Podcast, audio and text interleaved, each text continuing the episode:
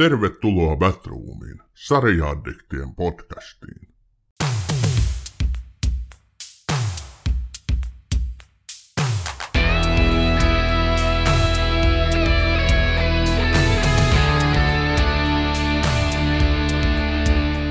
Tervetuloa Batroomiin, hyvät kuulijat.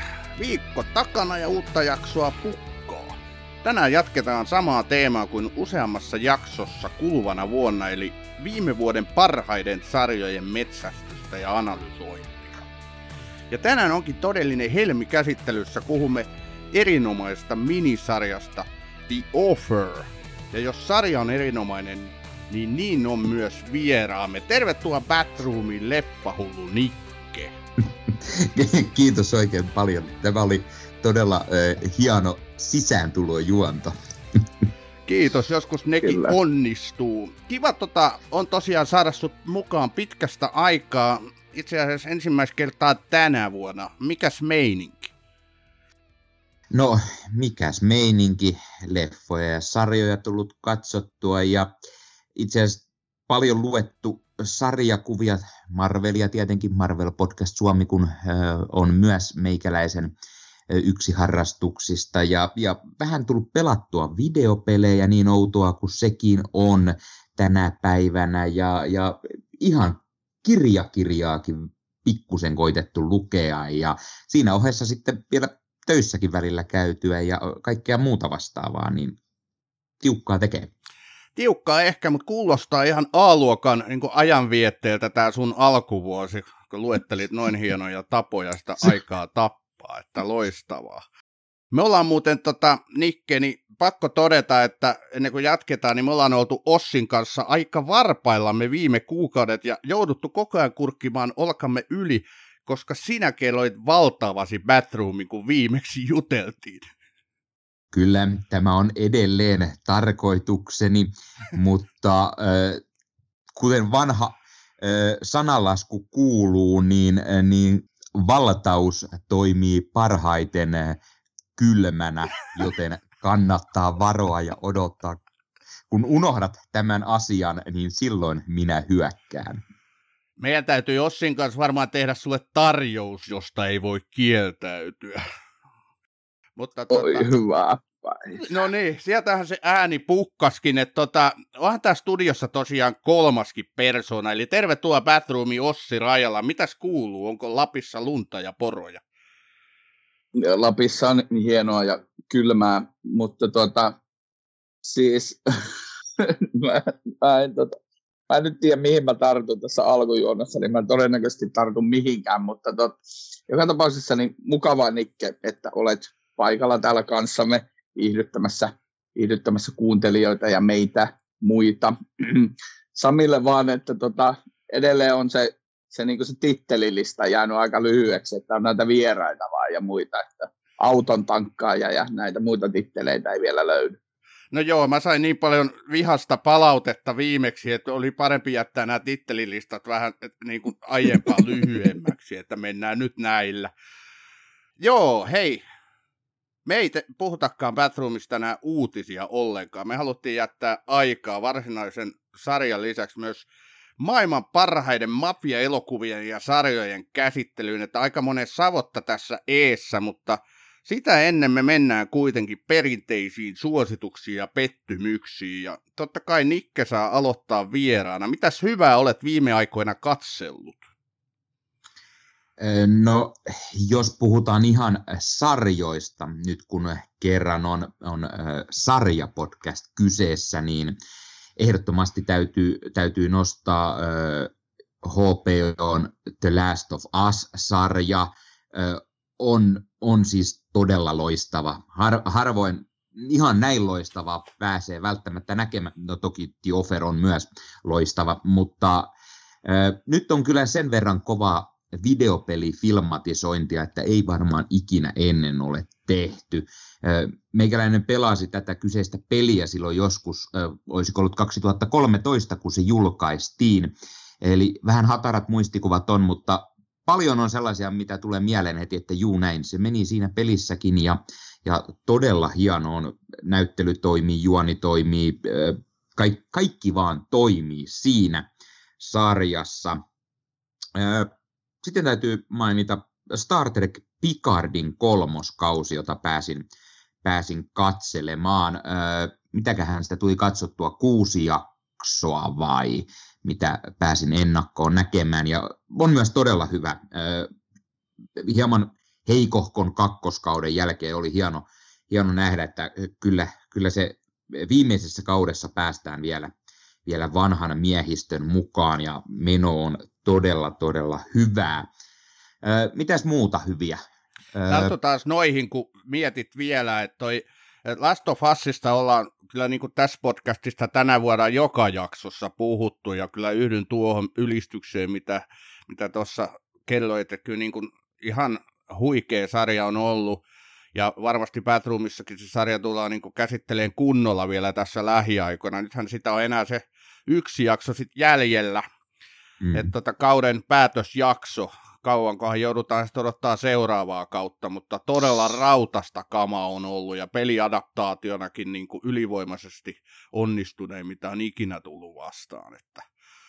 Ja tuosta Picardista haluaisin kysyä, että oikeastaan mä kattelin silloin aikoinaan siitä vaan ensimmäisen kauden. Sehän on Amazon Primella, eikö se ole? Juu, kyllä. Ama- Amazonilla on öö, öö, maailman oikeudet siihen.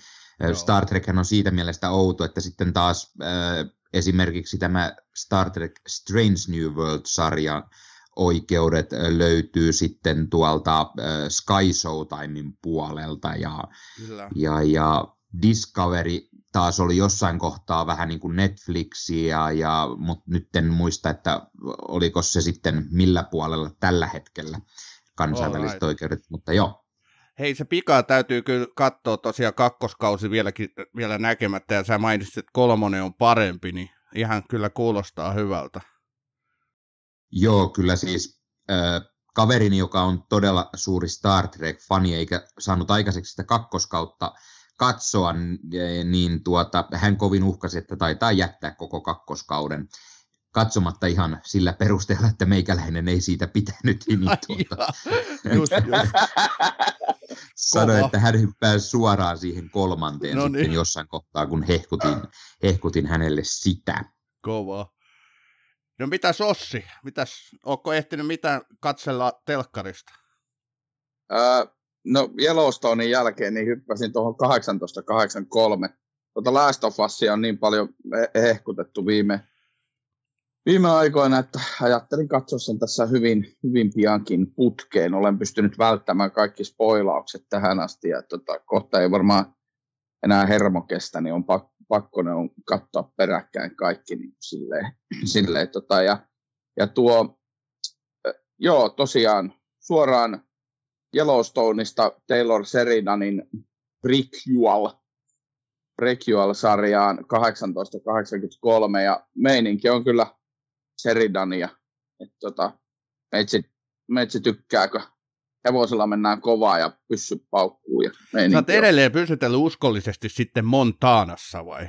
Et ole päässyt sieltä pois. Joo, no eikö se 1883, sehän ei varsinaisesti, nämä vasta valuu sinne Montanaan. Okei. Okay. Tota, Onko se niin kuin tämän nykyisen on... John Datonin isoisän isoisä vai jotain siitä välitä? Onko tämä se, missä on pääosissa toi, ö, ei tämä ole toi Harrison Sa- Fordin pääosittama? Ei, kun se on 1923, missä on Fordi, sekin pitää tässä katsoa. Mä nyt oon jämähtänyt tähän Yellowstone-maailmaan, mutta tota, toi, niin se on siis, suosittelen 1883, se on puolessa välissä menossa ja tuota, erittäin, erittäin hyvä sarja kyllä. Kyllä. Tykkään. Meikä, meikäläinen väli huutelee tähän väliin, että äh, Yellowstonea katsonut peräti sen ensimmäisen jakson, mutta hyppäsin suoraan sieltä sitten vähän niin kuin kylmiltään tähän 1923.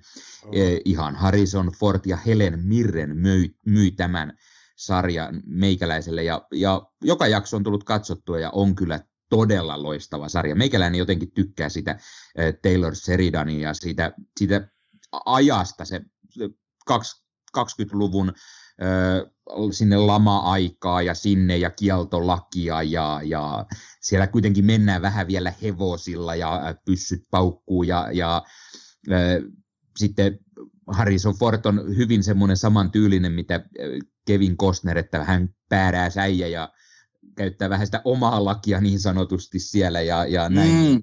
toimii todella hienosti. Sen lisäksi siinä on todella mielenkiintoisia sivu niin kuin, juonia, juonikuvioita ja niin kuin, sellaisiakin niin kuin esimerkiksi yksi niistä sivujuonista, en nyt lähde spoilaamaan enempää, mutta on sellainen, että koko sarjan vähän ihmetellyt, että miten tämä liittyy tähän kokonaisuuteen, että se on, niin kuin, se on hyvä, mutta se on todella irrallisen outo siinä vähän niin kuin mukana ja niin kuin odottaa oikein, että mihin mennään. Ja äh, tämähän piti olla kai niin kuin minisarja, kuten se 1883kin, mutta niin vaan kerrottiin, että toinenkin kausi on tulossa, eli, eli ilmeisesti sitten tarpeeksi äh, mielenkiintoinen ja hyvin menestynyt tämä Fortin versio sitten. Äh, ja lisämainintana Helen Mirren on muuten todella mahtava tässä sarjassa. Varsinainen no, ne on kyllä. on Mirren kyllä. Itsekin Yellowstoneissa edelleen vaimon kanssa katsellaan jakso sieltä, jakso täältä. No nyt katsottiin useampi putkeen, kun kolmas kausi päättyi aikaa Pilskatin jännittävästi ja neloskausi sitten oli pakko siitä käynnistää saman tien niin kuin alkuun ja kyllä se tuntuu se Yellowstone niin kuin paranevan koko ajan, että se eka kausi, niin kuin mä tuossa aiemmin aiemmassa jaksossa mainitsin, niin se ei ollut vielä kauhean hyvä, mutta sitten kakkonen ja kolmonen varsinkin ollut todella hyviä. Että kyllä täytyy melkein katsoa noin teidän mainitsemat spin-offit sitten heti putkeen, että Montaanassa sitten hevosen selässä tulee pyörittyä itsekin.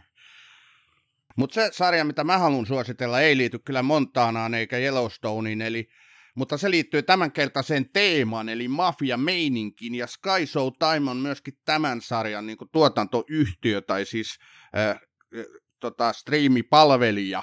Kyseessä on siis Tulsa King. Itse Sylvester Stallonen pääosittama Tulsa King, joka on ollut erittäin hyvä, voi et että tätä on kyllä kehuttu ja mä, mä oon kuunnellut muutama podcastinkin tästä ja on saanut, sain heti semmoisen fiiliksen, että täytyy katsoa toi varmaan seuraavana ja se on semmoinen mukavan kevyt, mutta kuitenkin silti niin eteenpäin menevä ja toiminnallinen, jännittäväkin sarja. Ja täytyy sanoa, että ehkä Stallone vetää tässä niin näyttelijänä parhaimpia roolejaan, koska häne, hän ei nyt välttämättä tullut kauhean tunnetuksi niin kuin näyttelijäkyvyistään, mutta tässä hän joutuu sitä tekemään. Ja mun mielestä hän on tosi hyvä siinä roolissaan. Tämä on, niin kuin, tämä on hyvä sarja, Tulsa King. Oletteko nähneet?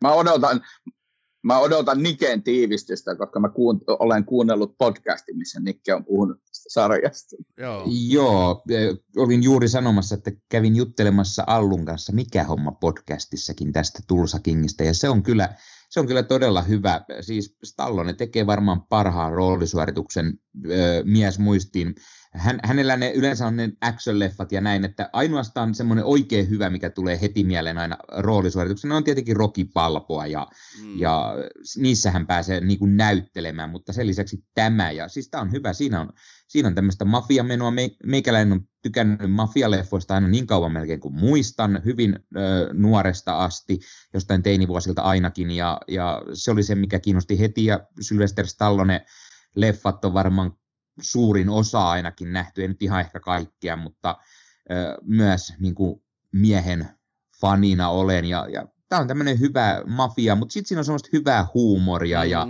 jotenkin se, kun hahmo on ollut sen parikymmentä vuotta sitten linnassa ja tulee sieltä vapauteen ja siinä aikana on tullut kännykät ja, ja kortilla maksaminen ja näin, niin siitä, siitä revitään hyvää sellaista huumoria ja, ja sitten miten vanha äijä lähtee deittailemaan, kun pääsee vankilasta ja näin, niin se tulee sellaista hyvää lisä, lisää niin aspektia siihen.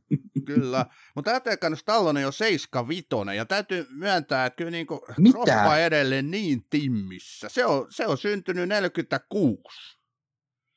Hmm. Joo, mä muistan, se, se, on niin kuin, se on vanha ukko jo, mutta edelleenkin niin kroppa timmissä ja, ja harmaa hapsinen vanha Rambo mutta niin tämä sarja on kyllä sellainen, että saa meitä varmaan kaikilta suosituksista, tai no Ossilta, kun ne ei ole nähnyt, ilmeisesti ette Ossi vielä siis Tuosa Kingia nähnyt. Joo, en ole, nä- en ole nähnyt, mutta eikö sekin ole Seridanin sarja? Kyllä, oh, se kyllä. on, on Seridan. Ju- juuri olin sanomassa, että Sky Showtimella, kun on näitä Taylor Seridan sarjoja enemmän kuin laki sallii, koska siellähän on, siellähän on myös tämä äh, hetkonen, Mayor of Kingstown, Joo. missä Jeremy Joo. Renner näyttelee, ja se on myös Seridania, niin äh, sitäkin muutama jakson vilkaisin, niin kyllä täytyy sanoa, että miehellä on pitänyt kiirettä viime vuodet. Joo, ei ole siis Mayor of Easttown, vaan Major of Kingstown. Aika lähellä muuten noin sarjat tavallaan nimellisesti. Kyllä, menee Joo. myös välillä sekaisin itsellä nämä nimet. Kyllä. Mutta ei mitään, tota, tässä oli meidän suositukset. Pistäkääpäs kuuntelijat korvan taakse ja tutustukaa. Tämä on Batroom, se kahden TV-sarjan hullun podcast. Me lähdemme nyt maailman parhaiden mafia-elokuvien ja sarjojen kimppuun. Siis tota, Nikke, sä avasitkin tuossa jo, että sulla niinku tää, tämän alan tai alueen genren niinku, tuotokset on ollut aina, niinku, oot tykännyt niistä. Kerro lisää. No tuota, silloin, silloin joskus, kun aloin leffoja niin kuin keräilemään niin kuin DVD-alkuaikoina enemmänkin, joo, VHS-aikana tuli myös osteltua, meikäläinen on kuitenkin ollut silloin varmaan, mitä mä nyt sanoisin, 10 ja 15 välillä, kun VHS ja hieman ostelin, ja sitten kun DVD tuli, niin oli varmaan juuri se, olisiko 14-15 ollut siihen aikoihin, ja yksi ensimmäisistä DVD-bokseista, mitä tuli hankittua, oli Kummisetä trilogia. Ja, ja meikäläinen oli niin kuin heti sellainen, että mitä ihmettä tämä on. Ja, ja, ja on, on siis, no se, se paitsi, että se on yksi parhaita trilogioita kautta aikaan, ja, ja ensimmäiset osat varsinkin on parhaita elokuvia kautta aikaan, niin ne, ne myi meikäläiselle sitten ja alkoi kiinnostamaan enemmän nämä, ja, ja tuli katsottua yhtä sun toista. Luonnollisesti äh, Al Pacino Scarface, yksi, yksi meikäläisen lemppari leffoja kummisetien ohella, nähnyt lukuisia kertoja. Äh, se on aina tietenkin vähän hämärä ehkä, että onko koska kyseessä niin kuin gangsterileffa, koska mafialeffa, mutta lasketaan nyt samaan nämä. Mm. Äh, sen lisäksi tietenkin Martin Scorsese tuli mukaan niihin aikoihin varmaan enemmän, ja, ja Kasino ja Mafiaveljet, sellaisia leffoja, mitä meikäläinen pitää yli kaiken, ja, ja äh, muutenkin Scorsesen leffoista vähän uudempana, The Departed, todella loistava samaan kastiin, ja, ja oli Donni Praskot ja lahjomattomat ja tiesi ja mitä, niin tuli kyllä, kyllä oikein kunnolla kulutettu. Ja sitten tietenkin sarjapuolilta niin legendaarinen Sopranos siinä 2000-luvun taitteessa, niin se oli myös sellainen, että ai että, kun oli, oli niin kuin todella hyvä sarja ja timanttista mafiamenoa. Nämä on juurikin niitä, mitä mäkin tänne olen listannut. Ihan täydellisiä klassikoita, että Mua on myös kiinnostanut tämä genre niin iät ja ajat. Mä kattelin joskus jopa niitä mustavalkoisia, tota, mitä tuli silloin ihan vuonna Miekka ja Kirves suurin piirtein, kuka se olikaan se legendaarinen James Cagney, joka näytteli niissä. tota, sitten mä muistan, kun elokuvissa käytiin aikoinaan katsoa, siis Brian De Palma vuonna 1987 valmistunut lahjomattomat, eli The Untouchables, se oli pysäyttävä kokemus. Siinähän on nuori Kevin Costner, ei mm. ihan niin mm. nuori Saan Connery, kun hän ei koskaan nuori ole ollutkaan, ja tietysti Robert De Niro, joka vetää aivan käsittämättömän hienon Al Capone-roolin, että De Niro aikoinaan lihotti itse ihan palloksi siihen rooliin, ja se on siinä niin pelottava ilmestys. Se on loistava elokuva. Se teki mielettömän vaikutuksen, ja sen jälkeen niin kuin tavallaan aina hypännyt kimppuun, kun on tämän niin kuin, äh, luokan leffoja tullut. Nää, näitä on tosiaan vähän vaikea rajata. Mäkin kun tein listausta, niin että mikä nyt sitten on rikoselokuva ja mikä on niin mafia-elokuva. Et, et, se, se, niin hiuksen hieno raja, mutta ei kai sillä mitään väliäkään ole. Ö, edelleenkin mm. ajattelen joku Casino, Scorsesein 95 tehnyt, Robert De Niro Muistava. siinäkin ja Joe Pesci, Sharon Stone. Se oli aivan huikea loistava elokuva tästä tuon Las Vegasissa pyöritettävän kasinon touhuista.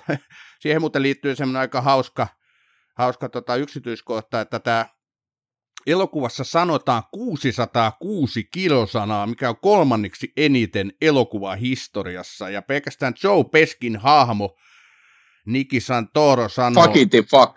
Joo, se sanoo tässä elokuvassa 288 kilosanaa.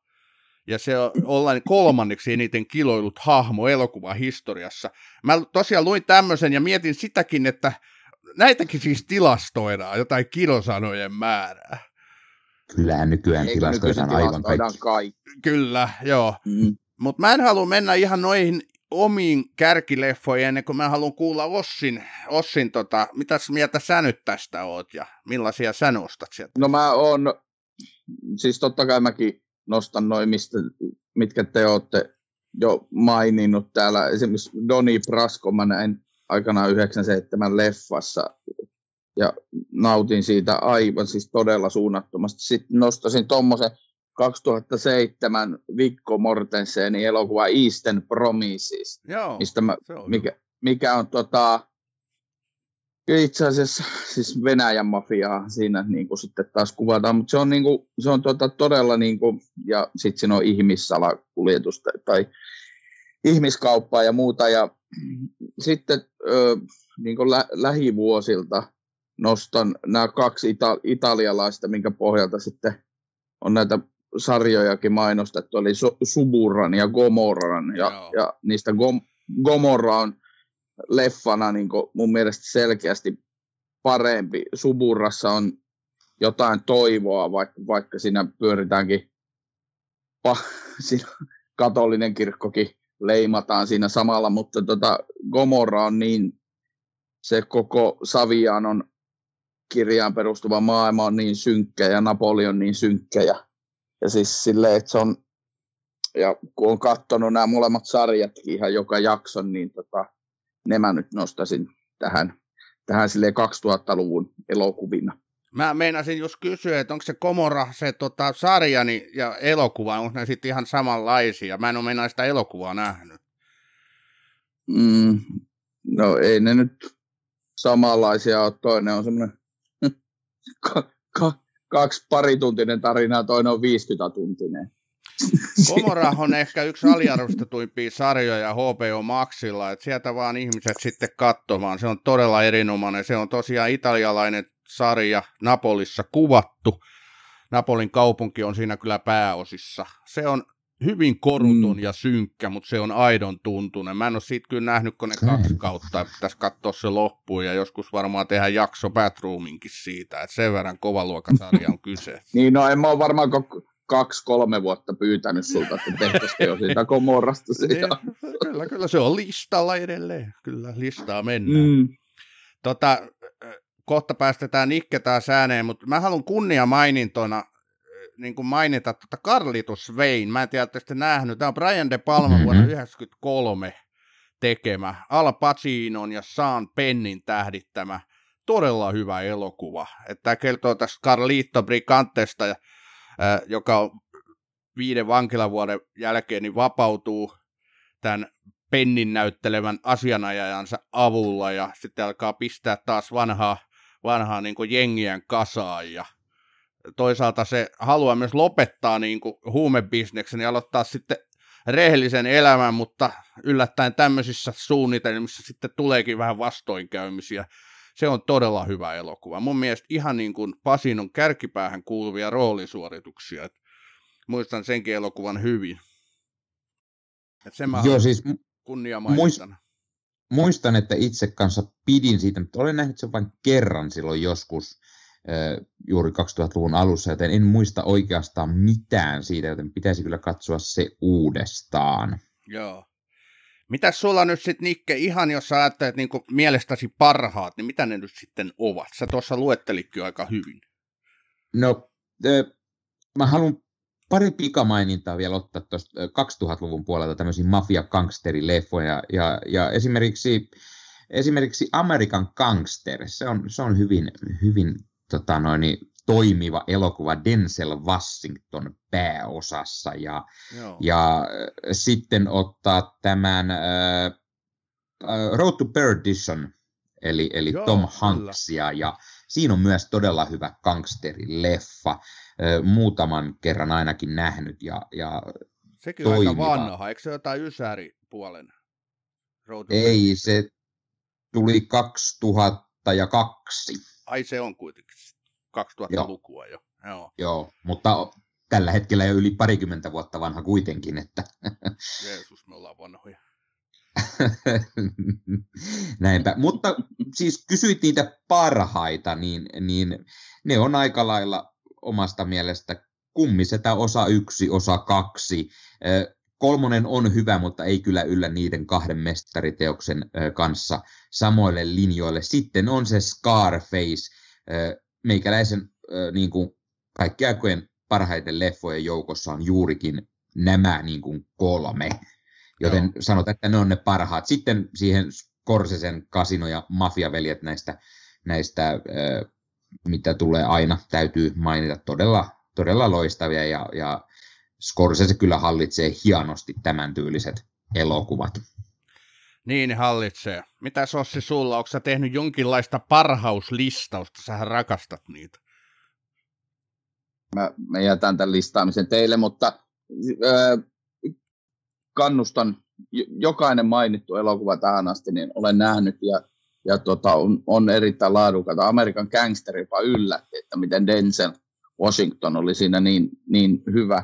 Mä vedän takavasemmalta semmoisen elokuvan, mikä 2000-luvun alussa, onko se 2000 valmistunut tai 2001, tämmöinen japanilainen kuin Brother, Takeshi Kitanon, Kitanon tota, gangsterielokuva. Ja muistan silloin, kun mä näin sen ekan kerran, mä olen pari kertaa katsonut, niin tota, se oli jotenkin itselleni semmoinen pysä, pysäyttävä kokemus, koska oli jotenkin, se on aika brutaali leffa monella tavalla ja Kitano, Kitano on omanlaisensa elokuvan tekijä, mutta, mutta tota, semmoista. Ja siis just nämä kasinot ja, ja sitten mä, en muista, oletteko te maininnut jo Once Upon a Time in American ja nämä, niin, näähän on niitä, joo, niin näähän on tota, just sitä omaakin niin nuoruuden ja nuoren aikuisuuden kuvastoa, että tämmöistä miehistä, miehistä mielikuvasta on saatu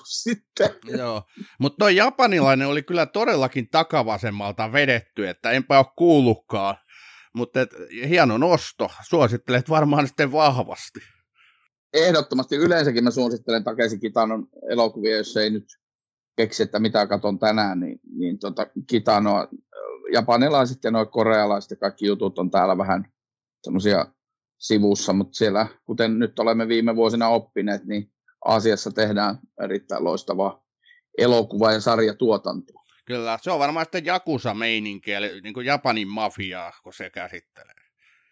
Kyllä joo, Jakusat, ja siellä vähän erilaiset gangsteriryhmittymät sitten vähän keskustelee keskenään omilla tavoillaan. Joo, no mulla on kaksi ylitse muiden, ja mä mietin pitkään, kumpi näistä on parempi, ja tota, mä nyt päätin semmoisen järjestyksen, että mun mielestä maailman toisiksi paras mafia tuotos, elokuva tai sarja on Goodfellows, eli Mafia veljet, tämä Martin Scorsesein vuonna 90 valmistunut loistava, loistava elokuva. Ray Liotta, Robert De Niro, Joe Pesci. Huikea, huikea kolmikko. Tämä sai aikoinaan kuusi Oscar-ehdokkuutta vuoden 1991 kaalassa, mukana, mukaan lukien niin parhaasta elokuvasta ja ohjauksesta. Joe Pesci palkittiin roolistaan parhaan miessivuosan Oscarilla – Tätä pidetään yleisesti yhtenä kaikkein parhaimmista mafia-elokuvista ja myös niin elokuvista yleensä. tota, Tämä on jopa valittu vuonna 2000 Yhdysvaltojen kongressin kirjaston National Film Registryin, johon siis kootaan esteettisesti, historiallisesti tai kulttuurisesti merkittäviä amerikkalaiselokuvia. Tämä kuuluu mun omaan niin kuin listaan ihan viiden parhaan kaikkien aikojen elokuvan joukkoon. Tämä on todella raaka. Se, millä tavalla Peski näyttelee tässä, niin se on niin kuin päräyttävää. Hän jättää niin kuin Robert De Niro mun mielestä varjonsa sillä ihan käsittämättömän raalla hulluudellaan, mitä tässä elokuvassa. Siinä on semmoisia kohtauksia, mikä vaan niin kuin puistattaa välillä. Mutta Scorsese on mestari tekemään näitä mafia elokuvia – tuossa toi Irishman, joka tuli joku vuosi sitten, on näitä uusimpia, mutta aina hänellä on nämä uskolliset soturit, Pasinot, De Nirot mukana. Peski, Peskikin oli muuten Irishmanissa, joo. Sehän oli se Netflixille tehty suurtuotanto, mitä Oscar Kaalassakin kovasti mainostettiin, mutta mä en muista saiko se yhtään. Mutta vielä tätäkin parempi on, ei mikään muu kuin Sopranos. David Seisin loistava sarja 99 alkanut 2007 päättynyt. James Gandolfinin et all tähdittämä ehkä yksi maailman kaikkien parhaista TV-sarjoista. Tavallaan aloitti niin semmoisen semmoisen niin suoratoistopalveluiden kultakauden myöskin tietyllä tapaa, että, että munkin oli silloin aikoinaan sitten pakko HBO Nordic, silloinen Nordic hankkia, että mä näin niin Sopranoksen kokonaan uudestaan putkeen. Mä keräilin niitä DVDnä kyllä, mutta halusin sitten hankkia tuon suoratoiston ihan katsoessani sen kuitenkin sitten nopeasti. Että... Mä, tota, mä oon muun muassa tässä podcastissa sanonut sen, sen niin kuin maailman parhaaksi sarjaksi. Se, on, se katsomiskokemus on edelleen mulla mielessä siitä. Ajattelin vaan, että jos puhutaan elokuvista, niin sä yhtäkkiä sitten vedät tuon TV-sarjan. Ei, kun meillä oli siinä... tarkoitus puhua mafia-elokuvista ja sarjoista. Okei, okay, selvä. Hyvä. No niin, sä oot käsikirjoitusta hyvin tutkinut. Olen joo. Käsi, kä, onko tämä käsikirjoitus? No niin, hyvä. Joo, mutta toi siis 21 Emmi-palkintoa, ei hullumpaa suoritusta. Nikke taitaa se on siis, tykätä. Että, että tota sen, niin kuin se koko maailma, se lämminhenkisyys, ra, satunnainen raakuus, se kaikki, miten siinä huumori, kaikki, miten Chase käy siinä tavallaan jopa niin kuin ihmisen elämän kaarta voi kuvitella niin kuin läpi. Sitten saa niin monia tasoja siitä sarjasta, että se on ihan huikea. Kyllä. Todellakin siis äh, Sopranos kuuluu ehdottomasti äh, kaikkien aikojen suosikkisarjojen joukkoon. Niitä on kuitenkin niin paljon, että ihan niin kuin mm. definitiivistä ykköstä mm. tai kärkeä on todella vaikea sanoa, mutta ehdottomasti kuuluu kärki äh, suosikkisarjoihin. Ja, ja äh, sen verran mainitsin vielä tästä, kun katselin tuossa noin vuosi sitten, en aina muista kauan kulunut aika, mutta katsoin Scorsesen Mafiaveljet leffaa ja se on edelleen todella loistava leffa ja todella hauska, miten paljon siinä elokuvassa on niitä näyttelijöitä, jotka myöhemmin nähdään sitten juuri Sopranos-sarjassa, koska siinä, siinä, oikeasti, siinä niin, no. Mafiaveljissä on varmaan oikeasti 10-15 näyttelijää vähintään, jotka sitten Sopranosissa tulee ja jonkunlaisen roolin vetämään, niin se on kyllä todella hauskaa. Amerikan italialaiset on selvästi tiivis yhteis. Kyllä. totta, totta. Mutta okei, oliko tässä nyt sitten meidän niinku parhaat mafia-elokuvat ja sarjat, mitä haluttiin nostaa? Pitäisikö me lähteä sitten no, yhden huipun kimppuun, vai? Niin, kuten olin sanomassa juuri, että siellä on kyllä yksi, mitä e- en vielä maininnut, mutta sitä varmaan käsitellään tuota pikaa, eli The Offer, koska se oli todella huikea kokemus. Kyllä. Ennen mm. kuin jatkat, niin kuunnellaanpas yksi palaute, mikä ollaan saatu. No tässä on tytti Hämeenperätä päivää. Mä oon kuunnellut Bathroomia kaksi kertaa elämässäni. Ensimmäisen ja viimeisen. Öö, öö, kiitos tytti palautteesta ja oikein hyvää kevään jatkoa.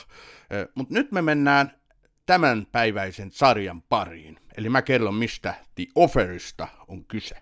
The Offer on Apple TV Plusassa julkaistu tositapahtumiin perustuva draamasarja, joka kertoo ohjaaja Francis Ford Coppolan mestariteoksen ja klassikko-elokuvan The Godfather eli kummisedän synnyttämisestä.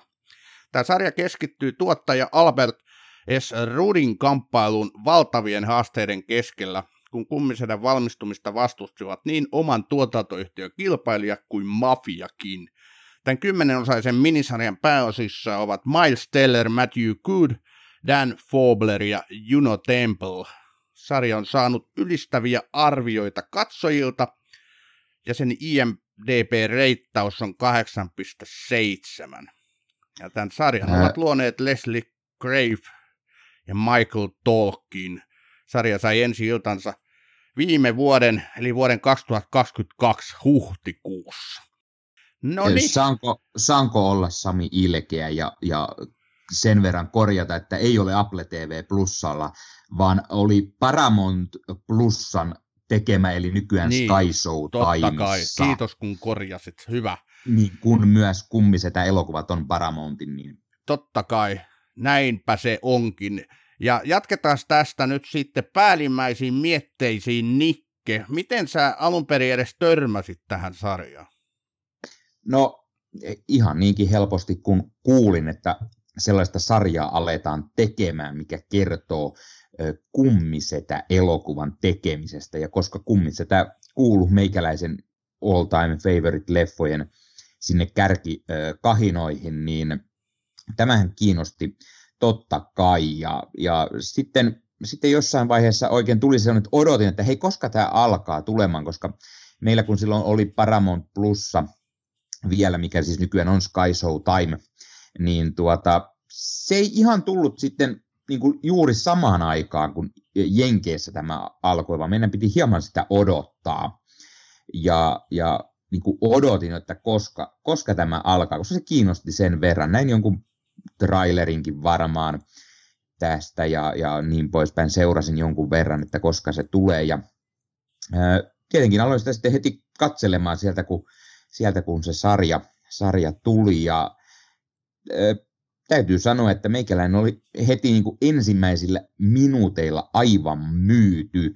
Siis se vaan toimii todella hienosti kokonaisuutena ja, ja öö, se, se, että siinä kerrotaan kummisetä leffan tekemisessä ja siinä seurataan samalla, miten Paramountilla studiona menee niin kuin heikosti. He yrittävät löytää uutta hittiä, mitä tehdä ja sitten siinä seurataan niin kuin studio pomon elämää ja, ja muiden niin kuin henkilöiden, jotka sitten alkavat työstämään elokuvan, metsästävät eri elokuvia, mitä voisivat alkaa tekemään ja, ja sitten, sitten saavat kummisetä kirjan ja haluavat tehdä sitten siitä elokuvan ja, ja menevät sitten Mario Puussolta kysymään, että onnistuisiko tämä, ja sitten käy selville, että eihän hän osaa käsikirjoitusta oikein tehdä. Hän on niin kirjailija, ja, ja sitten, sitten kun mukaan otetaan Francis Ford Coppola, niin miten Coppola ja Puuzzo sitten yhdessä muokkaavat tästä kirjasta sitten elokuvan, ja, ja sitten mafia tulee mukaan. He, he, he eivät halua, että tehdään mitään mafia leffa, mafia ei saa mainita ja, ja se aiheuttaa ongelmaa. Ja sitten studiokaan ei halua, että tätä leffaa tehdään. Ja siis tämä on todella mielenkiintoinen niin kuin kertomus yhden kaikkien aikojen parhaan elokuvan niin kuin tekoprosessista. Ja siinäkin on mukana mafia, niin kuin, mistä kummisetäkin kertoo, niin todella, todella niin kuin, äh, hauska semmoinen äh, niin kuin ajatella sitä, että hei, myös mafia oli todella iso ongelma äh, siinä vaiheessa, ja sitten jossain vaiheessa tulee niin kuin myös mukaan niin kuin vähän tuonne rahoituspuolelle tai vastaavaa, niin mafiakin on sitten niin todella isossa, isossa roolissa tämän leffan tekemisessä, niin se, se, oli, se oli jotenkin todella hienosti ja mielenkiintoisesti tehty. Joo. Tota, Ossi, miten sä, sä ei kun, okei, mennään semmoisessa kronologisessa järjestyksessä, sä oot kattonut tämän viimeiseksi meistä kolmesta, näin mä oon ymmärtänyt. Mä oon kattonut sen Nikke on meistä varmaan kolmesta se eka, ja mä, mä aloin kattelee tätä sarjaa sitten vasta, kun se alkoi saada niin paljon hehkutusta osakseen. Eh, jotkut mainitsivat sitä, että se olisi ollut yksi viime vuoden parhaista sarjoista, tai siis paras. Mekin saatiin palautetta niistä. Joku eräs. Niin, niin. Eräs tuota, mainitsi, että viime Ehkä vuoden minäkin paras. heräsin sitten siinä vaiheessa, koska toisin kuin Nikke Sua, niin mua, ne, mua ei ehkä ihan tämä tausta sillä tavalla kiinnostanut niin paljon, että totta kai minä arvostan kummisetä niin kuin yhtenä maailman parhaista elokuvista, siinä ei ole, niin kuin, siitä ei ole kyse ollenkaan, mutta se, että kun näkee, että joku niin kuin tarina keskittyisi toisen elokuvan tekemiseen 70-luvulla, niin se ei vaan herättänyt mussa mitään kauheita intohimoja. Mutta sitten kun näitä ylistäviä arvioita alkoi tulla, niin sitten totta kai pistin tämän niin katseluun ja, ja ihan samoin tapahtui kuin sullekin, että se oli ensimmäinen jakso ja sitten mua vietiin. Että joku siinä vaan niin kuin hirveästi kiinnosti. Tässä on niin aitoja henkilöitä, siis sananmukaisesti aitoja, kun he näyttelee niin kuin oikeita, oikeita niin historiallisia henkilöitä, mutta se aidon tunt, tuntuisuus ja se, että miten jotain elokuvaa tehdään, se kaikki tuotantokoneistosta alkaen, tämmöisenä elokuvana, elokuvafanina, niin se kiinnosti heti. Ja sitten tosiaan se, se kaikki hässäkkä, mitä ton, se oli mulle täys yllätys, että jonkun kummisetään valmistuminen on aikoina ollut näin valtavan työn ja tuskan takana. Et se ei ole se ei ole, siitä mä en tiennyt mitään. Oliko tämä muuten teille niin kuin tiedossa? Öö, olin mä siitä lukenut, koska on siis tietysti mähän on tässä podcastissa myös mainostanut tätä elokuvaa pari ykkönen ja kakkonen on niin parhaita leffoja tehtyjä elokuvia, mutta niin kuin Nikke tuossa sanoi tuosta, kun mä Sopranosin nimesin parhaaksi sarjaksi, niin semmoista absoluuttista parhautta nyt on hankala sanoa täydellisesti. Mutta äh, se, miten löysin, niin ihan puhtaasti yksi tähän keskusteluun osallistuvista on syyllinen, eli Niken hehkutukset tästä, tästä tuota sarjasta. Sitten kun, äh, jos niin kuin, sarjan yhteyteen liitetään tosiaan kummisetä leffat, joiden, joiden älytön fani olen, niin tota, totta kai mä sitten katsoin sitten muita syitä. Mä rakastan 70-luvun Amerikan kuvausta. Siinä on niin jotain semmoista hohdokasta, kun ei ollut kännyköitä ja se luo semmoista kaikenlaista mielenkiintoista ja siis se koko tausta on todella kiehtova, siis monella tavalla. Mulle itselle lopulta ehkä vaikka Miles Teller on tämän sarjan niin kuin, liidi, päähenkilö, niin mulla ehkä niin kuin, se, tämän sarjan stara on Matthew Goody, eh, Robert Evansin tätä studiopomoa esittävä, mm-hmm. esittävä hahmo, hahmo, joka niin kuin, kuvastaa semmoisena järjettömyytenä tätä taiteilijuuden ja bisneksen semmoista sekavaa välimaastoa. Kyllä, joo. Kyllä, kyllä. Mä, täytyy, täytyy sen verran mainita tästä, kun Sami sanoi, että häntä ei niin kiinnostanut tämmöinen ideana, niin kuin, että tehdään sarja elokuvan tekemisestä, niin meikäläistä taas nimenomaan aina ki- kiahtoo todella paljon semmoinen niin ajatus, että miten tehdään elokuvia Hollywoodissa ja, ja kaikki elokuvan tekemiseen liittyvät lisämateriaat aina kiinnostanut. Leffoista tuli paljon katsottua. Nykyään ei oikein riitä aika niihin lisämateriaaleihin ja kaiken näköisiin juttuihin, kun kaiken maailman muuta katsottavaa on, mutta siis tämä ajatuksena, että niin legendaarinen elokuva kummisetä ja sitten tehdään siitä TV-sarja tai tämmöinen minisarja ja kerrotaan sen tekemisestä ja mitä kaikkea siihen liittyy ja, ja mitä kaikkea liittyy Hollywoodin ja, ja niin kuin Ossi sanoi hienosti, niin tämä Matt Have Goodin näyttelemä studiopomo ja, ja kaikki se, se, se oli niin, kuin niin, niin hauskaa ja mielenkiintoista, miten, miten, miten nähdään se sieltä, sieltä niin kuin ne taustajutut. Ja sitten tämä Miles Tellerin äh, Al Rudy, joka, joka niin kuin, hän, hän ei ole tietoinen, hän ei ole perillä elokuva bisneksestä, mutta miten hän tulee niin kuin sinne mukaan ja miten hän tekee näitä asioita omalla tavalla. Ja, ja äh, sitten hänellä on tämä sihteeri, tämä Juno Templen näyttelemä hahmo, joka, joka sitten niin kuin kertoo hänelle aina vähän, että hei, näin meillä täällä Hollywoodissa toimitaan ja sinun pitäisi tehdä näin ja niin kuin pyörittää hänen kanssaan sitä juttua, niin se on niin kuin todella mielenkiintoinen ja, ja äh, ajatuksena. Sitten, sitten tietenkin täytyy nostaa heti tässä kohtaa ehkä nämä, nämä kaksikko, Francis Ford Coppola ja Mario Puzo, eli Dan Fogler ja Patrick Gallo, jotka näyttelevät, niin onnistuu muuten hienosti näyttelemään näitä kahta legendaarista hahmoa siinä, ja, ja lisäheittona, kun mafiasta puhutaan, niin Giovanni Ripisi, joka näyttelee tätä Joe Golumboa, niin hoho, mikä taas taas niin kuin roolisuoritus Giovanni Ripisille. Itseltä tulee aina ensimmäisenä hänestä mieleen hänen roolihahmonsa Frendeissä ja se, se, se koominen, koominen sivuhahmo sieltä. Ja sitten niin kuin yhtäkkiä, kun hänestä on tullut enemmän tämmöinen niin kuin vakava tämmöinen,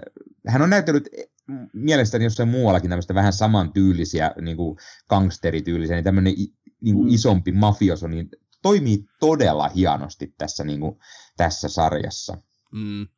Ennen kuin mennään noihin näyttelijöihin ja heidän hahmoihin, niin kuin tarkemmin, niin jutellaan vielä tästä taustasta, että se mainitskin tuo Albert Rudi, joka on tavallaan niin kuin legendaarinen tuottaja. Hänhän tuli tähän aika lailla, niin kuin, tämän kummisedän produktio tuli niin kuin aika lailla tämmöisenä ruukkiena. Hänellä oli se Hogan, mikä se oli, Hogan's Heroes, minkä hän oli tuottanut, mutta mm. juuri muuta ei silloin ollut. Ja, ja tämä Puso, Mario Puso oli kirjoittanut tämän kuuluisan kirjansa, josta oli tullut todellinen menestys. Ja tämä Paramount Pictures osti sen ihan muutamalla, oliko se 80 000 dollaria, mikä oli ihan naurettavan pieni rahaa. Sitten vähän pallotteli sitä, että mitä tämän kanssa tehdään. Mafia-genre oli epäonnistunut surkeasti ja kukaan ei oikein halunnut tehdä niin mafia-aiheisia elokuvia, kun siihen liittyi niin paljon huonoja fiiliksiä. Ja, ja sitten kuitenkin tämä Rudi oli niin Pierce Cutin, niin koko tämän sarjan ajan hän on niin sinnikäs, että, että hän niin kaikki mahdolliset esteet vaan niin kuin omalla sinnikkyydellään niin kuin ohittaa ja ylittää, niin hän sai sitten tämän tuotantotiimin tämän taakse, että tehdään nyt tästä elokuvaa. Ja siitähän tämä niin kuin lähtee liikkeelle. Ja sitten tosiaan toi, ne saa Koppolan ohjaaja, Koppola oli silloin jo niin kuin nousemassa niin kuin parrasvaloihin niin kuin huippuohjaajana. Ei toki vielä sitä ollut, mutta oli kuitenkin lähellä. Ja, ja Koppola ja Puzo alkoi sitten kirjoittaa käsikirjoitusta tai sovittaa siitä Puson kirjasta sitä. Että tämä niin kuin, oli tavallaan tässä se lähtölaukaus. No se ihan mielenkiintoinen niin kuin, niin kuin asetelma, kieltämättä. Se, tota, tuossa on paljon samaa tässä siinä, että ne pelkäs siis isot elokuvayhtiöt siihen aikaan 70-luvun alussa näitä mafia-elokuvia, kun siellä oli tullut monta semmoista pettymystä näistä mafiatyylisistä ja rikos. Ja Joo. sitten kun kas, kassan pitää kilistä, jos elokuvaa tehdään. Niin ja se näkyy se muuten sitten... tässä sarjassa todella paljon. Joo, erittäin. kilinen on pidun tärkeää. Mm. Ei, mutta mä, mä vedän aasinsillan tähän meidän jaksoon alkuun sillä tavalla, että Taylor Sheridanille sanottiin Yellowstoneista, että ei kukaan katso länkkäreitä nykyaikana. et, että, ja, ja siis niin kuin silleen, ja nyt voimme olottaa, että todennäköisesti nyt niitä länkkäreitä tulee sitten tämmöisiä Yellowstonein tyylisiä tulee jatkossa aika monta. mutta, mutta siis niin kuin se, että semmoinen jääräpäisyys ja itsepintaisuushan tässä niin kuin nousee esille näistä hahmoista ja henkilöistä. Joo. Niin, ja täytyy sanoa, että tänä päivänä tulee paljon niitä länkkäreitä, kiitos Teron Seridanin, joka itse tekee niitä jo niin paljon, että ei muiden tarvitse. Kyllä. Tämä Rudihan on vanha mies, hän on vuonna 30 syntynyt. Hän, mä en tiedä, hän ei ole ilmeisesti vieläkään kuollut, mutta jos ajatellaan, että hän sai kummisedän tehtyä tai tuotettua, ja sen jälkeen 2004 olikin sitten vuodossa seuraava, eli Million Dollars Baby, mistä hän kummastakin sai niin kuin tuottajana parhaan elokuvan palkinnon, niin aika monen ura, mutta on niiden välilläkin, siis näiden kahden elokuvan välilläkin muutama vuosi. Että ihan niin, aivan hirveetä kuraa. Siellä on siis semmoisia semmoisia kolmen pisteen elokuvia välillä. Kyllä, mutta tässähän onnistui, mutta läheltä piti. että sit, sehän tässä minua kannattelee tässä sarjassa, kun mä ihailen sitä Tellerin näyttelemään Rudia. Että millaisen niin keltä kaikkea semmoinen ruukkien, niin pystyi sitten vaikuttaa näihin yhä isompiin ja isompiin studiopomoihin. Hän joutui jopa niin kuin mafiapomon pään kääntämään. Hän, hyvä, että hän joutunut itse liittymään siihen Kolumbon perheeseen. Hän joutui eh, johonkin pyssytaisteluun suurin piirtein osalliseksi. Hän menetti oman niin kuin, vaimonsa tai oliko se tyttöystävä. Siis kaikki mahdolliset niin kuin, esteet hänen eteensä niin kuin, levitettiin ja ja komeasti meni mies niistä yli, niin se sinnikkyys vaikutti minuun. Mä halusin katsoa häntä lisää. Et se oli niinku ka- mulle semmoinen kantava teema tässä sarjassa. Kyllä, ja siis Miles Teller näytteli siis todella hienosti tätä, tätä hahmoa. Ja oli jotenkin hyvä siihen aikaan, kun ö, tämä, tämä sarja, sitä tuli silloin joskus viime vuoden, mitä sitä tuli? Ö, Huhtikuussa alku, tämä alkoi.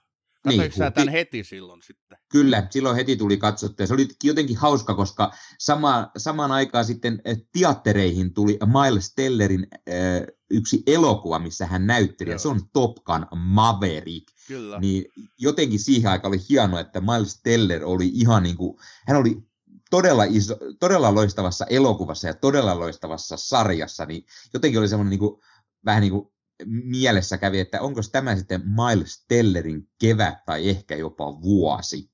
Voi hyvinkin olla, ja mä oon oppinut tykkäämään hänestä valtavasti. Häne, hänestä on noussut semmoinen niin yksi, ei nyt ihan sinne kirkkaimpaan tähdistöön mun listoilla kuuluva, mutta kuitenkin eh, sitä tähdistöä niin pikkuhiljaa eh, rapisuttava henkilö. Just näiden sunkin mainitsemissa Maverickin ansiosta, mutta hei, yksi kerta kaikki sen upea elokuva vuoden 2014 Whiplash, missä on ihan käsittämättömän maaninen roolisuoritus siinä rumpalina, niin siis se on yksi mun lempielokuvista, ja, ja nimenomaan Tellerin ja tietysti ton hullun opettaja, mikäs, mikäs tota se opettaja nyt olikaan, kuka häntä muuten näytteli, voitti? J.K. Simmons. Joo, Simmons voitti Oscarin siitä, niin aivan mm. uskomattoman hieno elokuva. siinä, siinähän Teller on toki vielä nuori mies. Ta- taustana mainittako, että ole, olemme olleet Samin kanssa semmoisessa tilaisuudessa, jossa tuota isolta videotykiltä ko- kovalla katsotaan erilaisia elokuvakohtauksia ja sitten kumpikin yhteen ääneen, laita se whiplash, laita se whiplash.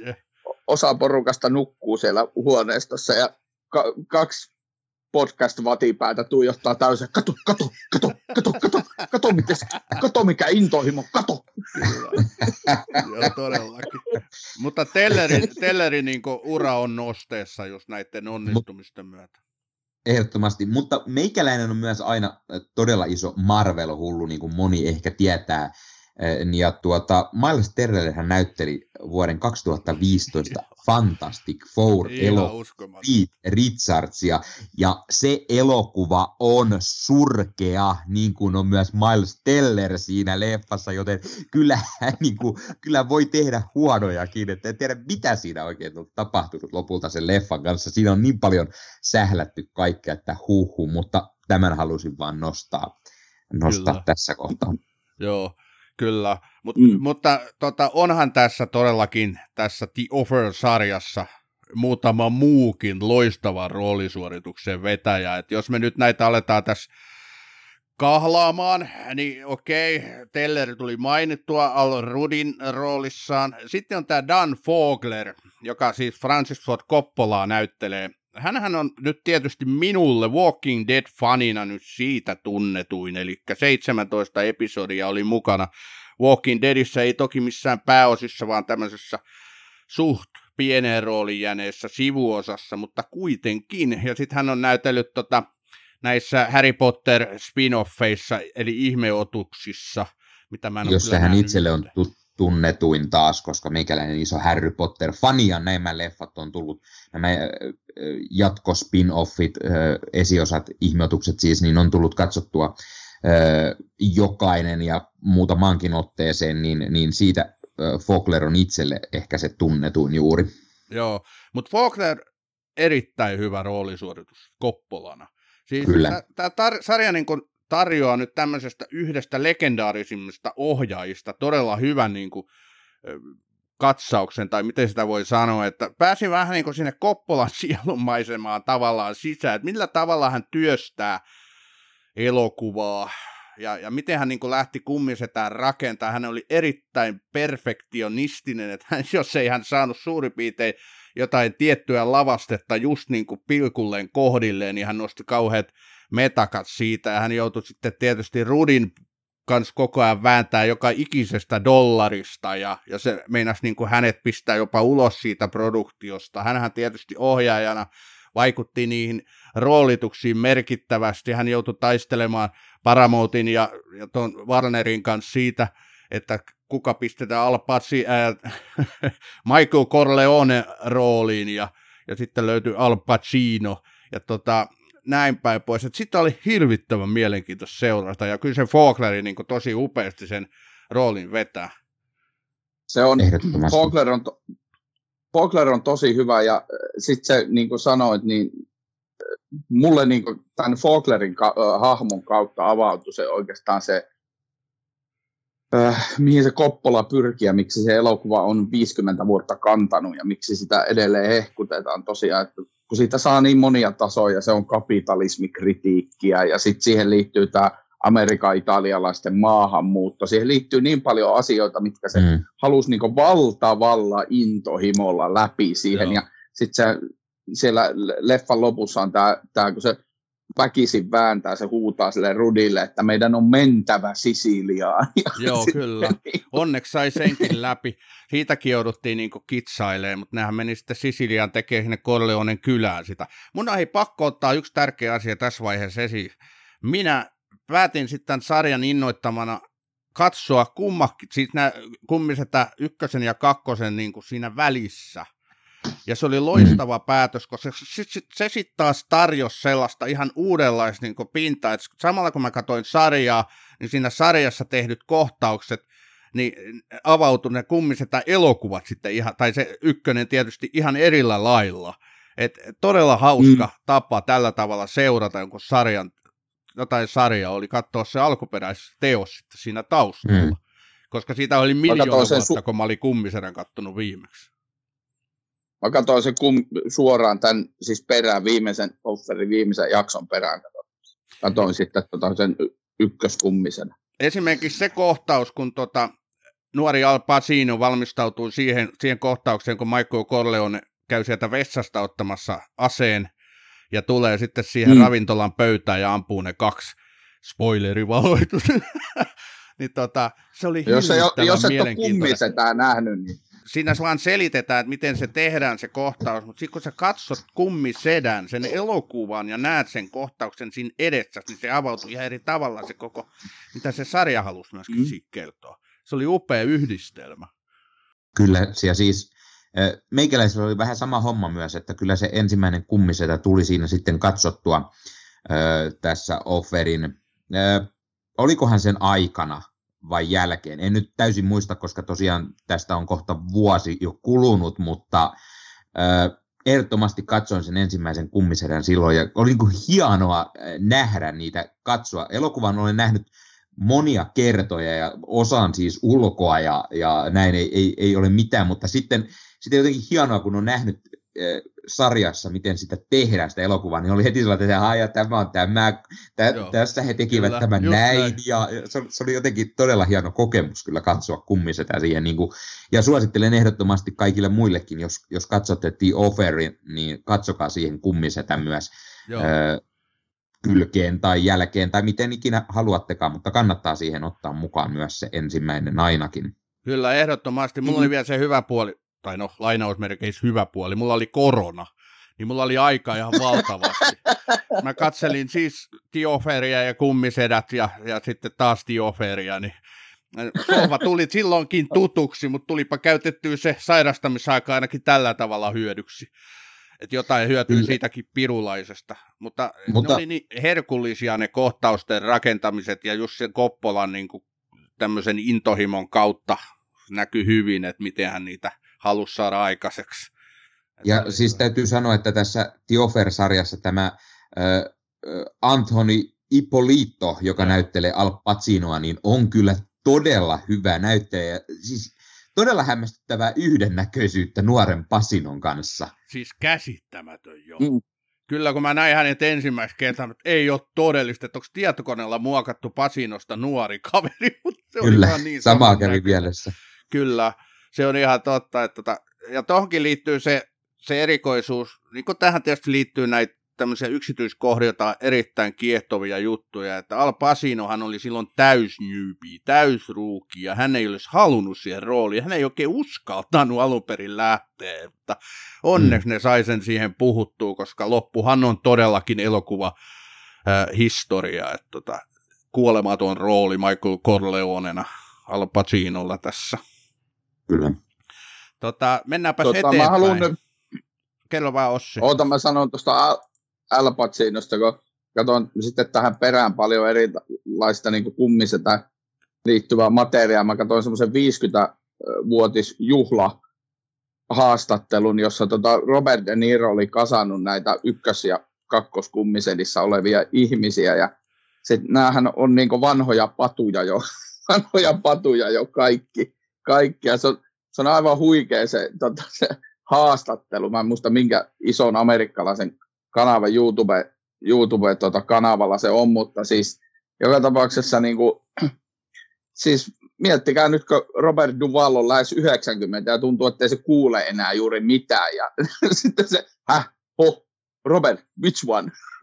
Niin. se, on, se on, niin kuin, se on to, tosi niin kuin koomista ja sitten kun sä oot just kattonut, kun ne on nuorina niin kuin elämänsä voimissa siinä ja sitten katot niitä 50 vuotta myöhemmin niitä ukkoja ja se on semmoista, no se on koomista, mutta edellähän niillä monella on elokuva- ja sarjaurat vahvasti päällä. Kyllä. Mutta mennäänpäs Ossi tähän sun mainostamaan Matthew Goodingin, joka näyttelee siis tätä Robert Evansia, eli, eli Paramountin johtajaa. Että tota, on todella hieno, hieno rooli myös häneltä. Hänhän on ollut imi, Imagination Gameissa, Watchmenissa, sitten hän on ollut tässä sarjassa Discovery Witches, mutta tämmöinen hauska yksityiskohta, Ossi ehkä muistaa, että hän on ollut The Crown-sarjassa kolmen jakson ajan niin kuin tota sivuosa roolissa vuonna 2016, ja hän sai siitä Emmy-ehdokkuuden. Multa tämä oli kyllä mennyt ohi, että Matthew Coody, mm. Coody niin tota, Joo, kyllä se... Maininnan sai. Mm, kyllä, mutta se on mun mielestä, niin kuin mä sanoin tuossa alustuksessa, mun mielestä se on tämän lopulta ehkä itselle niin kuin tämän sarjan se, se tähti. Ja, ää, tavallaan myös kuudi, kuudin roolin kautta selviää, miksi tämä sarja on yleensä tehty. Eli yllättäen tämä sarja on tehty Paramountilla ja siinä niin kuin käydään läpi tätä Paramountin taustaa, että tota, se ehkä on niin kuin se syy, ja se on tietysti iso syy on siinä siis tämä itse tarina, joka on niin todella elokuvallinen, mutta, mutta tota, joo, Matthew Goody on loistava roolissaan ja haluan häntä nähdä kyllä ihan joka paikassa jatkossa lisää. Mun mielestä sitten taas, hmm, okei, okay. mun mielestä hän vetää vähän yli.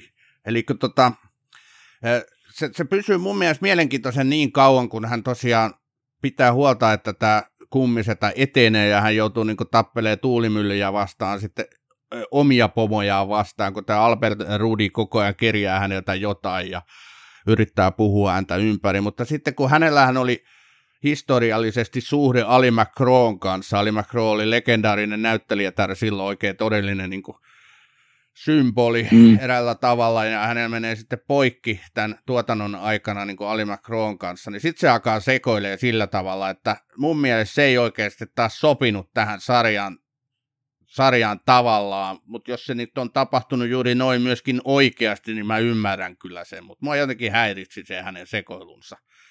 Mitä mieltä sä Nikki no, olet? Siis meikäläinen on kyllä sitä mieltä, että Matt Have Good vetää kyllä siis todella hyvin ja, ja äh, tästä sekoilusta nyt en lähde heti sanomaan sen enempää juuta enkä jaata, koska tosiaan kohta vuosi aikaa kun on, niin en muista miten se siihen sopi, mutta siis Mielestäni Kuudi on, on yksi tämän sarjan niin kuin parhaista näyttelijöistä ja vetää sen roolin todella hienosti. Ja, ja kun puhuit siitä, että, että siellä taistelee niin kuin, omien pomojensa kanssa, niin kyllähän siellähän on tämä ö, ö, Burn Cormanin näyttelemä Charles Bloodhorn, joka on sitten siellä rahoituspuolella iso pommo, niin siinä on myös todella semmoinen ö, rooli, että huhu, niin kuin millainen pommo hän on. Kyllä. Niin kuin ja, Paramount ja sitten... meinas mennä, oliko se Warner Brothersin syliin, ja sen takia Paramount otti valtavan riskin tämän kummisedän kanssa. Et, Okei, okay, että siellä oli tämä Love Story, oli ollut menestys, ja sitten ne haki vähän niin kuin toista, mutta ne, ne niin kuin sen riskin kanssa just pyöritteli ja pelasi, että mihin he tarttuu seuraavaksi. Ja, ja se, sen takia tämän kummisenä niin kuin tuotanto oli heille niin kuin todellinen riski. Mutta onneksi se nyt sitten... Mm uskalsivat sen riskin ottaa, mutta läheltä veti. Että niin kuin tämän sarjan aikana koko ajan niin jokainen pienikin tämmöinen kivi, joka pitäisi ylittää, niin se on valtava este. Ja sitten vielä, kun se oli, kuka se oli se niin kuin sen äh, firman tämä talousjohtaja tai vastaava, joka koko ajan niin kuin teilasi, että ei tota eikä tota, älä ota sitä pasinoa siihen rooliin, älä tee sitä, älä mene New Yorkiin kuvaamaan, älä mene Sisiliaan missään nimessä, että näitä korviin kuiskuttelijoita riitti. Mm. Joo, no. kyllä. Oliko, oliko se sitten tämä nimenomaan tämä Colin Hanksin, Joo, eli kyllä. Tom Hanksin poi, poika, joka oli siinä roolissa? Kyllä, oli. Mm. Ja hän oli niin kuin tavallaan tässä nyt sitten tämän sarjan pahis. Tämä Barry mm. Lapidus, joku, Kyllä. joku talousjohtaja mm. niin kuin tässä oli. niin hän oli hyvin ärsyttävä nilkki mun mielestä. Se oli, joo, se oli, se oli hyvä, Barry oli hyvä nilkki, e, edusti tätä just tätä omistajatahoa, eli Wolf et Western yritystä, joka, Ai niin, mä en muista, että mikä, ni, Joo. mikä oli niiden se päätoimiala, nehän oli vaan ostanut Paramountin, koska halvalla sai, ja sitten että tota, siitä oli tullut niille riesa siitä Paramountista, ja sitten se siinä, no, elokuvan nämä tapahtuvat johtavat sitten eteenpäin. Mutta mä haluaisin nyt nostaa tuon Petti McCartin Juno Templen esittämän naishahmon tässä, joka, tota, joka oli mun mielestä niin kuin, öö, mä en ole muistanut öö, Juno Templeä mistään muusta kuin Ted Lassosta, jossa se on vähän mm-hmm. itse asiassa hi- hieman jopa samanlaisessa roolissa kuin mm. tässä, mutta, mutta tota, mm. hän oli kyllä todella jotenkin virkistävä omassa. Hän on semmoinen piirteä näyttelijä, kyllä, Juno Temple. Mm. Hän on sellainen, mm. mikä saa tavallaan aina hymyilemään, kun hän tulee ruutuun, koska hän on niin pirtsakka ja sellainen energia täynnä, että tässäkin tupakan savuisessa niin kuin, tuotantokoneistossa tuolla Hollywoodin noissa parakeissa, kun hän siellä viipotti, niin olihan se hauskaa seurattavaa.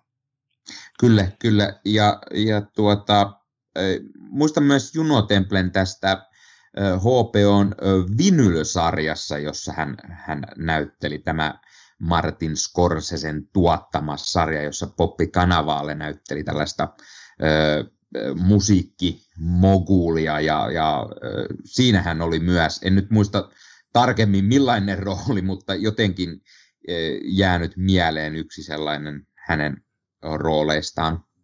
Aika jännää toi, anteeksi Nikki, keskeytän sen verran, että Vinyl on muuten yksi aliarvostetuimpia sarjoja, mitä mä tiedän. Mä, mä muistan, meillä oli joskus pari vuotta sitten teemalla aliarvostetuimmat sarjat, niin Batroomissa jaksoja, mä nostin vinylin siihen. Mä olisin halunnut nähdä mennä vinyliä ehdottomasti enemmän, mutta en mä muista, että Temple oli siinä. Kyllä joo, hän kyllä näkyy. kannavaalen siitä. No se on, se on ehkä helpoin muistaakin siitä, siitä, mutta hänellä oli siinä muistaakseni hyvin iso rooli. Joo. En nyt tarkemmin muista. Vinyl on myös yksi semmoinen kyllä, kuten sanoit, ehkä aliarvostettu. Siitä olisi ollut todella hienoa nähdä lisää. Ja, kyllä. ja aina täytyy mainita myös se, meikäläinen on kuitenkin iso leffa-keräilijä, hyllystä löytyy tuhansia elokuvia, niin vinylissä on siitä hauska tota, tällainen erikoisjulkaisu ihan meillä täällä Pohjoismaissakin, että siinä tulee e-, elokuvan soundtrack vinyylinä mukana, joten se sopii todella Oho. hienosti kokoelmaan. Harvassa, harvassa Eh, elokuvassa tai, tai sarjassa on niin, että siinä saa soundtrackin ja vinyylinä vielä mukana.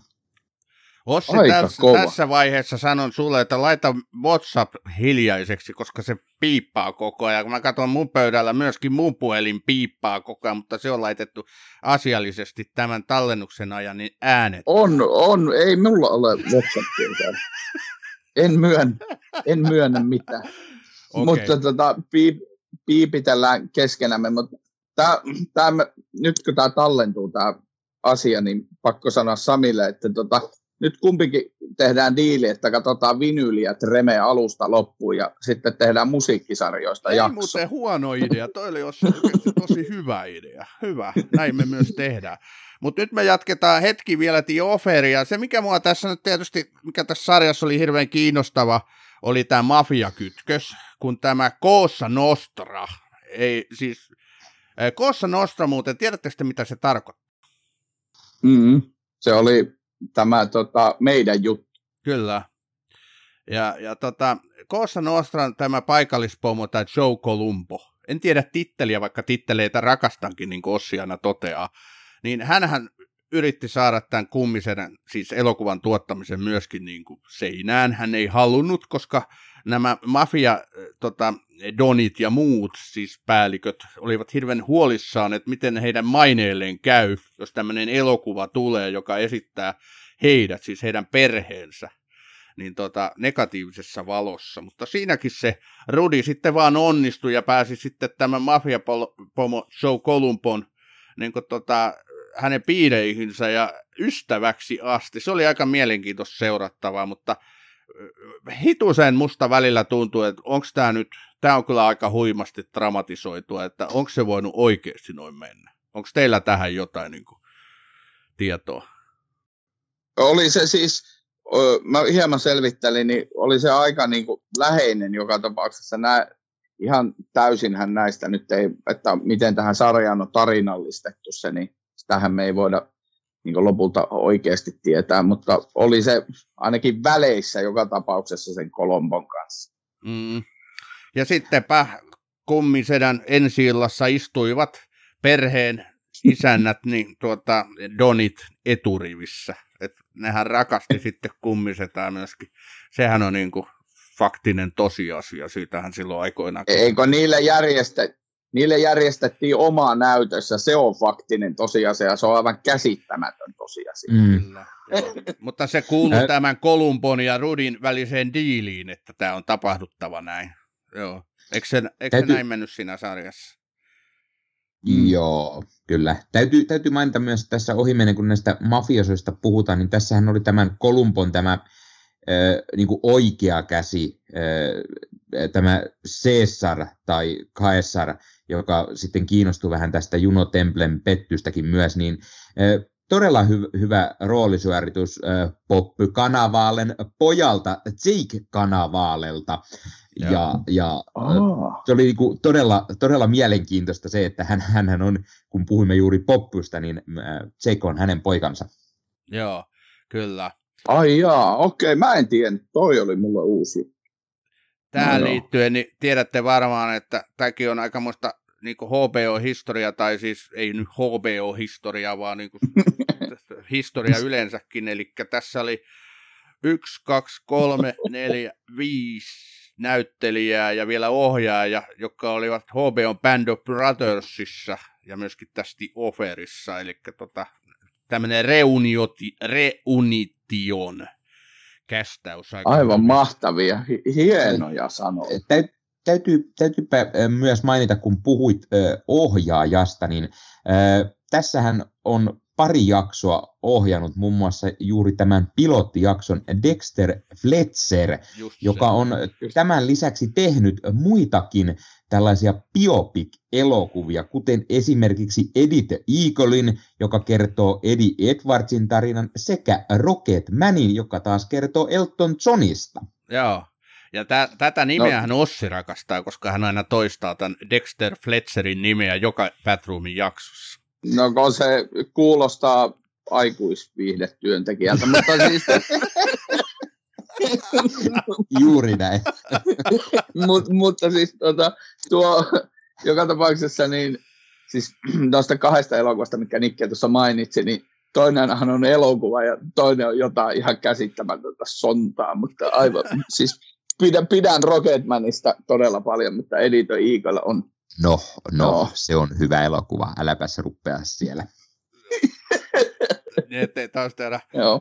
lähtöjä studiosta. Okei, toi... Mutta yksi asia vielä ennen kuin me lopetetaan. Kyllähän tästä voit taas jauhaa vaikka kuinka. Mutta tämä on katsojien suosiossa tämä sarja, mutta tämä ei ole kriitikoiden suosiossa, The Offer.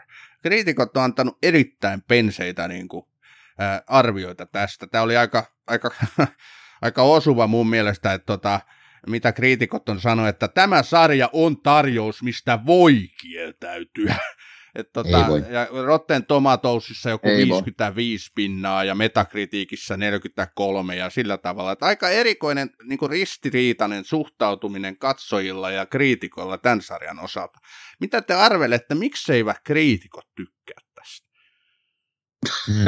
pitäisi, pitäisi jutella jonkun kriitikon kanssa, mutta, mutta äh, he pitävät tätä muun muassa ylimielisenä. Se on aika jännää. Tämä sana ylimielisyys aika monessa arviossa niin kuin toistu, mitä tässä niin kuin, että tämä on vaan niin tavallaan, tiedä, se... että tämmöinen silmän isku show-bisnekselle. Niin, no on, siis onhan se, ja jos, niin kuin, kuten sanoin tuossa, niin Paramount on tehnyt sarjan itsestään, että mm.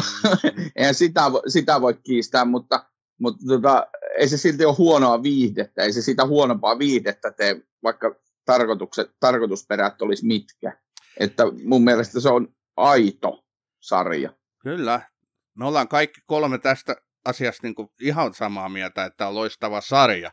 Ja kyllähän sitäkin voi selittää, että miksi Paramount nyt tähän tarttuu, niin kummisedän 50-vuotisjuhlat olivat juuri viime vuonna, niin kyllähän sitäkin voi pitää semmoisena merkkipaaluna, että haluttiinko juhlistaa sitä tämmöisellä sarjalla, ja kun aineisto on niin kiehtova ja kiintoisa, että mitä siellä kaikkea näitä on tullutkaan, että tämän yhden maailman parhaimman elokuvan tuotanto, niin mitä kaikkea sotkuu siihen liittyy näin vahvasti, niin mutta tota, kai me nyt Kyllä. tästä voidaan ajatella, että katsojat ovat aina oikeassa, kriitikot vähemmän.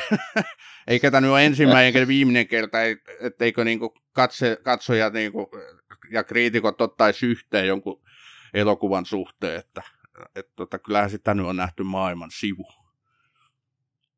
Kyllä. Nähdäänkö me The Offerista jatkoa esimerkiksi kummisetä kakkosen tekemisestä?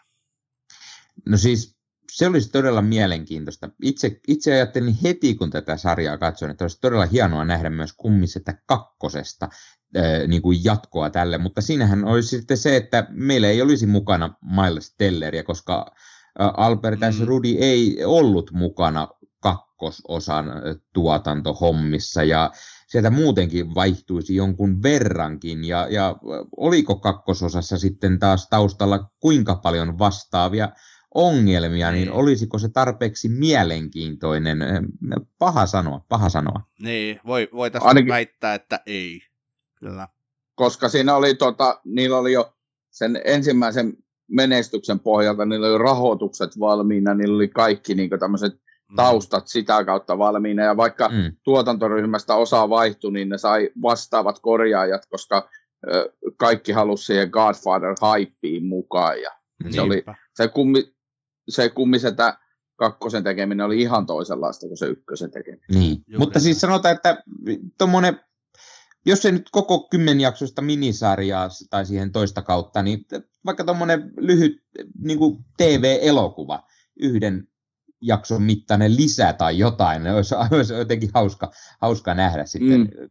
tehtäen mm. siitä kummisetä kakkosesta. Tai sitten hypätään, hypätään muuta kymmen vuosi eteenpäin ja kulmi sitä kolmosesta myös kerrottuna ja, ja mi, miten siinä sitten oli, kun lähdettiin tekemään kolmososaa sitten tähän, tähän kun, mitä kaikki piti siinä vaiheessa kahtena loistavana elokuvana, miten siitä tehtiin sitten lopulta trilogia ja näin, se, sekin voisi olla mielenkiintoinen lisä. Kyllä. Mulla tuli tästä mieleen, että mä taidan kyllä hankkia Koppola elämänkerran, jos on kirjoittanut jonkun semmoisen, koska muakin alkaa kiinnostaa, miksi ne yleensä teki sen kolmosen. Joo. Okei, mutta joka tapauksessa Kummisetä nyt on legendaarisimpia elokuvia, mitä maailmassa on tehty. Tämän The Offerin, joka Kummisedän tekemisestä kertoo, niin tuloksena syntyi siis vuonna 1972 elokuva, joka tuotti 250 eh, miljoonaa dollaria heti ja tota, se oli vuosikaudet niin kuin kaikkien aikojen tuottoisin elokuva. Tämä sai kolme Oscaria, ää, ää, muun muassa Coppola ja, ja, ja Brando saivat, saivat Oscarit ja, ja sitten kakkososa yhtä hyvin menestyi. Mutta Brandon ura lähti uudestaan nousuun. Hän teki tämmöisiä klassikkoelokuvia sitten sen, tämän jälkeen, kun Last Tango in Paris ja Superman – ja ennen kaikkea nyt tietysti Apokalypse Now ilmestyskirja nyt. Että tähän Brandohan kyllä, oli ollut... Koppolan kanssa. Joo, no juu, kyllä, nimenomaan. Että tota, kyllä tämä monelle, monella tapaa tämä kummisetä on niin kuin merkkipaalu. Siitä kai nyt ei ole kiistäminen kenellekään. Mutta, mutta huikea elokuva ja, ja huikea tämä sarja. Täytyy, täytyy sen verran mainita, joskushan oli juttu, että myös äh, ilmestyskirjan nyt elokuvan tekemisestä oltaisiin tekemässä jotain sarjaa tai jotain, niin mitäköhän sille kuuluu? Mm. En tiedä, mutta eikö siitä ole tehty siis elokuva? Mä, tai ainakin jonkun dokumentin mä oon katsonut, kun se oli aivan kipeätä, kun ilmestyskirjaan, kun ne Martin siinä sai sydärin siellä, siellä mm. viidakossa ja, ja Brando tuli paikalle ja se ei ollut valmistautunut ja kukaan ei tiennyt, että se oli lihonnut 30 kiloa ja mm-hmm. siinä on Joo, joo, ja si, siis nimenomaan siitä olisi mielenkiintoinen nähdä niin kuin, mm. tämän tyylinen. Ja hei, Dan Fogler siihen Koppolana mukaan, niin saadaan jatkumoa tälle. Kyllä, Kyllä ihan hyvä ajatus oikeasti. Tämä on Batroom TV-sarjojen podcast. Tässä oli nyt kyllä varmaan se, mitä me haluttiin The Offer-sarjasta sanoa, vai mitä. Ja sitten tota, samalla voidaan kai sanoa, että tässä oli nyt Batroomin jakso tällä kertaa. Kiva, kun kuuntelitte meitä tähän asti. Ennen kuin päätetään, niin Nikke, kerro, mistä Leffahullut löytyy? No, Leffahullu podcastia voi kuunnella ihan mistä vaan audiopalvelusta tai katsoa YouTubesta videon kerran. YouTubessa tietenkin myös löytyy sitten kaikenlaisia kokoelman esittelyitä, unboxauksia ja muuta, ja, ja sitten haastattelutkin löytyy sieltä videomuodossa, ja, ja kaikki mahdolliset somekanavat, Instagramit ja Twitterit ja niin poispäin. Ja liityympä jopa TikTokkiinkin oikein tekemään pikku, pikku leffa-arvosteluja, joten ei muuta kuin sinne kaikki ne, jotka sitä käyttää. Ja, ja sitten Ossi Kuvakarin kanssa teen Marvel-podcast Suomeen ja puhumme Marvelin leffoista, sarjoista, sarjakuvista ja, ja kaikkia vastaavaa, eli myös eri audiopalveluista sekä YouTuben puolella. Siellä myös YouTubessa sitten haastattelut ja, ja bonuskontenttia esitellään kokoelmia ja ehkä vähän tulevaisuudessa jotain yllättävää muutakin sieltä pikkuhiljaa tulee, niin kannattaa käydä katsomassa, jos Marvelit kiinnostaa. On sulla kyllä kohtalainen tuotantokoneisto kanssa meneillään, ei voi muuta kuin hattua nostaa. Tuhannet kiitokset sulle Nikke, kun tuli Batroomin vieraksi.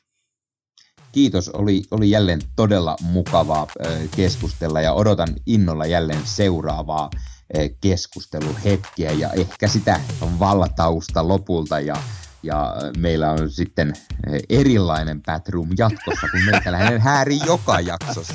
Niin voi olla, että me ollaan sitten sun vieraana Batroomissa, mutta, mutta ennen kuin se tapahtuu, niin me tosiaan kiitämme. Kiitos sulle myös Ossi. Kaikille kuulijoille kiitos, mukavaa kiitos. kevään odotusta. Palataan nopeammin asiaan kuin te luulettekaan.